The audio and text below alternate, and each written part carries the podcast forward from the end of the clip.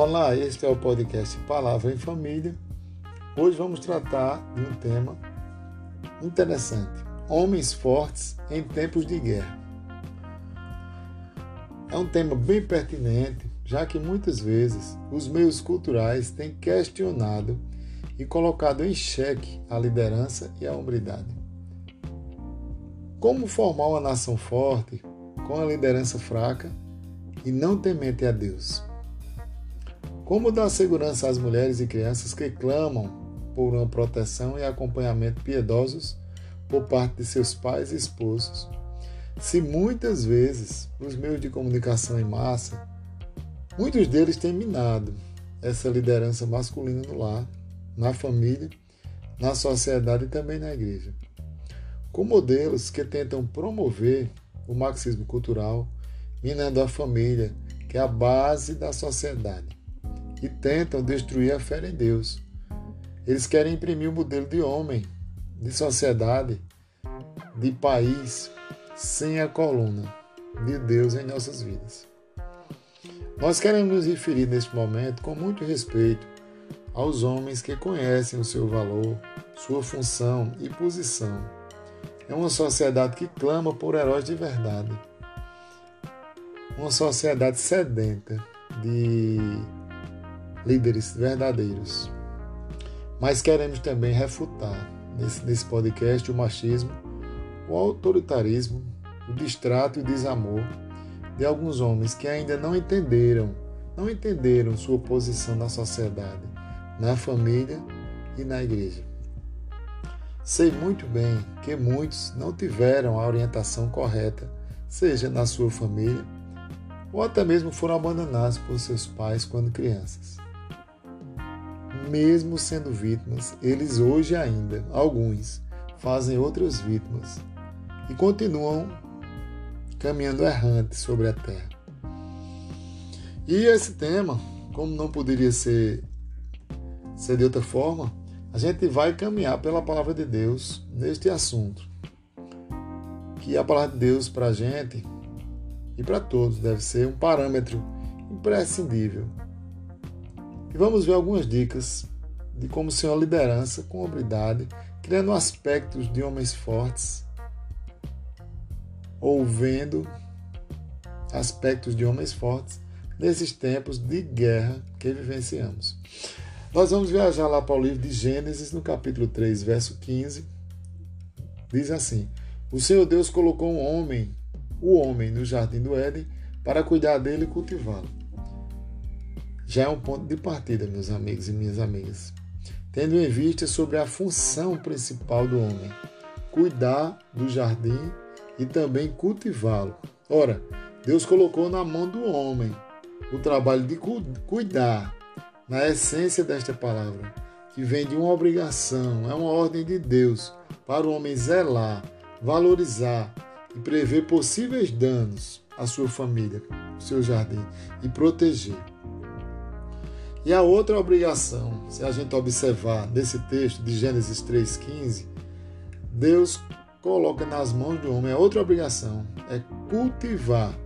Cultivar vem de arar e, cu e cuidar, logicamente, de uma forma frutífera. Ou seja, ele vai cultivar, vai arar, vai fazer tudo o que precisa para que tudo multiplique seus dons e seus talentos. São duas palavras muito fortes. Deus dizendo: Te dou o jardim para você cuidar e cultivar, para você zelar, valorizar, investir e multiplicar com seus dons e talentos que eu te dei. Deus falando diretamente ao homem. O homem foi feito para ter prosperidade em seu trabalho, em seu estudo, na sua fé, também ser fecundo também na família, ter filhos, multiplicar. Se você cultiva com amor, carinho, temor a Deus com sabedoria e estratégia, seus jardins vão dar frutos. Como eu já falei, seja na área espiritual, seja na área de relacionamentos na sua família e também, por que não, seja na sua parte financeira. Isso aí já é outro assunto, depois a gente vai abordar. Mas eu quero me voltar para o seu jardim mais valioso que você tem, e eu também. A sua família, a minha família. Seu Deus deu um jardim maravilhoso, que é a sua família. Como você está cuidando dela? Você é o líder, você é o guardião, você é o provedor, você é o cultivador da sua família. Eu lhe faço uma pergunta, que essa pergunta também vai ecoar no meu coração. O que você está cultivando na vida da sua família? Responda para você mesmo e para Deus. O que nós temos cultivado, meus amigos, dentro da nossa casa, dentro do nosso lar? A liderança nada tem a ver com truculência, gritaria, violência. Isto é falta de sabedoria.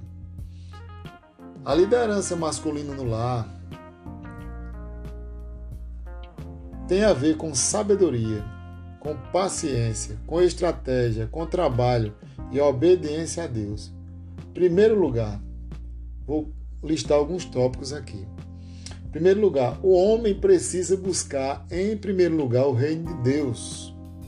Segundo lugar, amar a Deus sobre todas as coisas. Outro item, honrar seus pais. Número 4.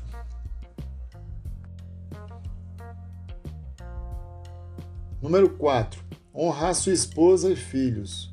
Número 5 ser o sacerdote do seu lar e conduzir sua família para Deus. 6. Ser um homem de oração. 7. Ser o protetor da sua família nas intempéries da vida, principalmente neste tempo de pandemia. O homem deve ser um mastro de fé, um baluarte de sabedoria para conduzir sua família em meio às intempéries. Muitos homens se furtam do seu chamado e se escondem por trás de suas mulheres.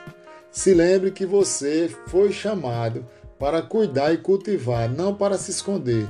Deus te deu talentos. Utilize-se deles com coragem e amor à sua família.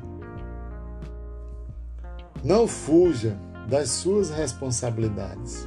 Sei que os tempos estão complicados, tempos difíceis, mas peça a Deus orientação para você exercer seus dons também em tempos de guerra, em tempos de pandemia, onde tudo parece cinza e impossível.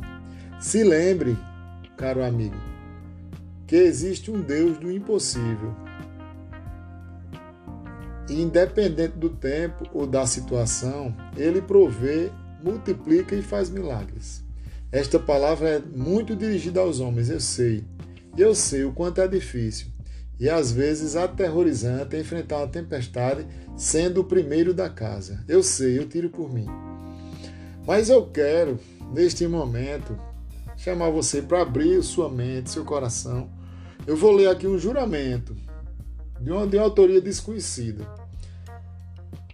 E é um juramento muito importante para nós homens. E eu quero que você abra seu coração e aceita essa palavra. Diz assim: Faço parte de uma sociedade dos que não se envergonham. A sorte está lançada. Já tomei minha decisão.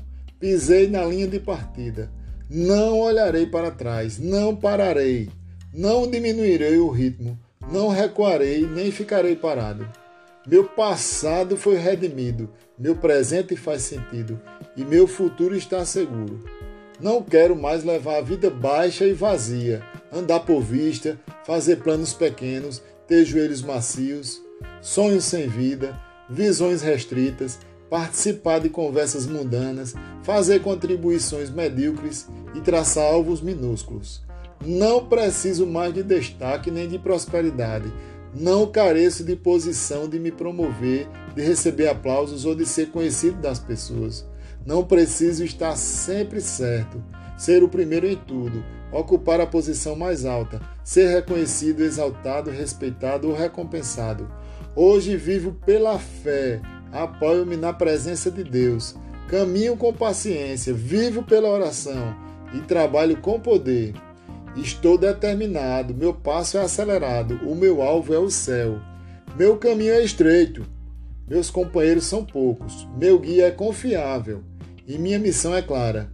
Nada será capaz de me comprar, de me fazer transigir, de me desviar, de me seduzir, de me fazer virar as costas, de me iludir ou impedir de caminhar. Não me acovardarei diante do sacrifício, nem hesitarei na presença do adversário.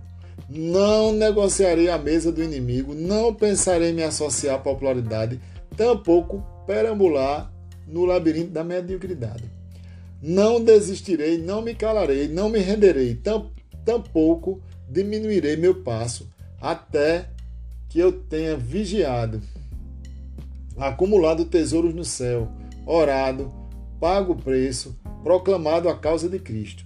Sou discípulo de Jesus, devo ir até ele voltar, dar até me desprender, pregar a todos quantos conheço e trabalhar por ele até o dia em que eu que ele me impedir de fazê-lo. E quando ele vier para os seus, sei que não terá dificuldade de me reconhecer. Minha bandeira é clara: faço parte dos que não se envergonham. Meu amigo, isso é uma palavra séria que você acabou de escutar. Seja um homem de Deus, um membro da sociedade dos que não se envergonham. Alguém que Cristo ressuscitou para uma nova vida, que tem o espírito de um Daniel, um homem ousado que conhece o seu Deus e faz proezas para glorificar o seu nome. Sua hora é esta. E a palavra de Deus, meus amigos, ela garante: seja forte e corajoso. Eu estarei contigo mesmo em meio às tempestades da vida. Então fica essa palavra aí para os homens. Sejamos homens fortes em tempos de guerra e antes de encerrar esse podcast, eu quero deixar duas dicas de leitura para vocês. Sugestão de livro deste tema. Homens fortes em tempos difíceis, praticando a verdadeira hombridade em uma época que clama por heróis. Eden Luiz Cole, editora Universidade da Família. Outro livro também muito interessante. Homens de Verdade. O chamado de Deus para a masculinidade. Richard D. Phillips, da editora Fiel. E também eu falei duas dicas, mas são três. Outro livro, Teleios, O Homem Completo, Larry Titus. Então você pode procurar aí e fortalecer sua fé. Seja um homem de Deus, seja um homem forte, não desista da sua família. Você é um soldado valente. Um grande abraço, até o próximo podcast Palavra em Família.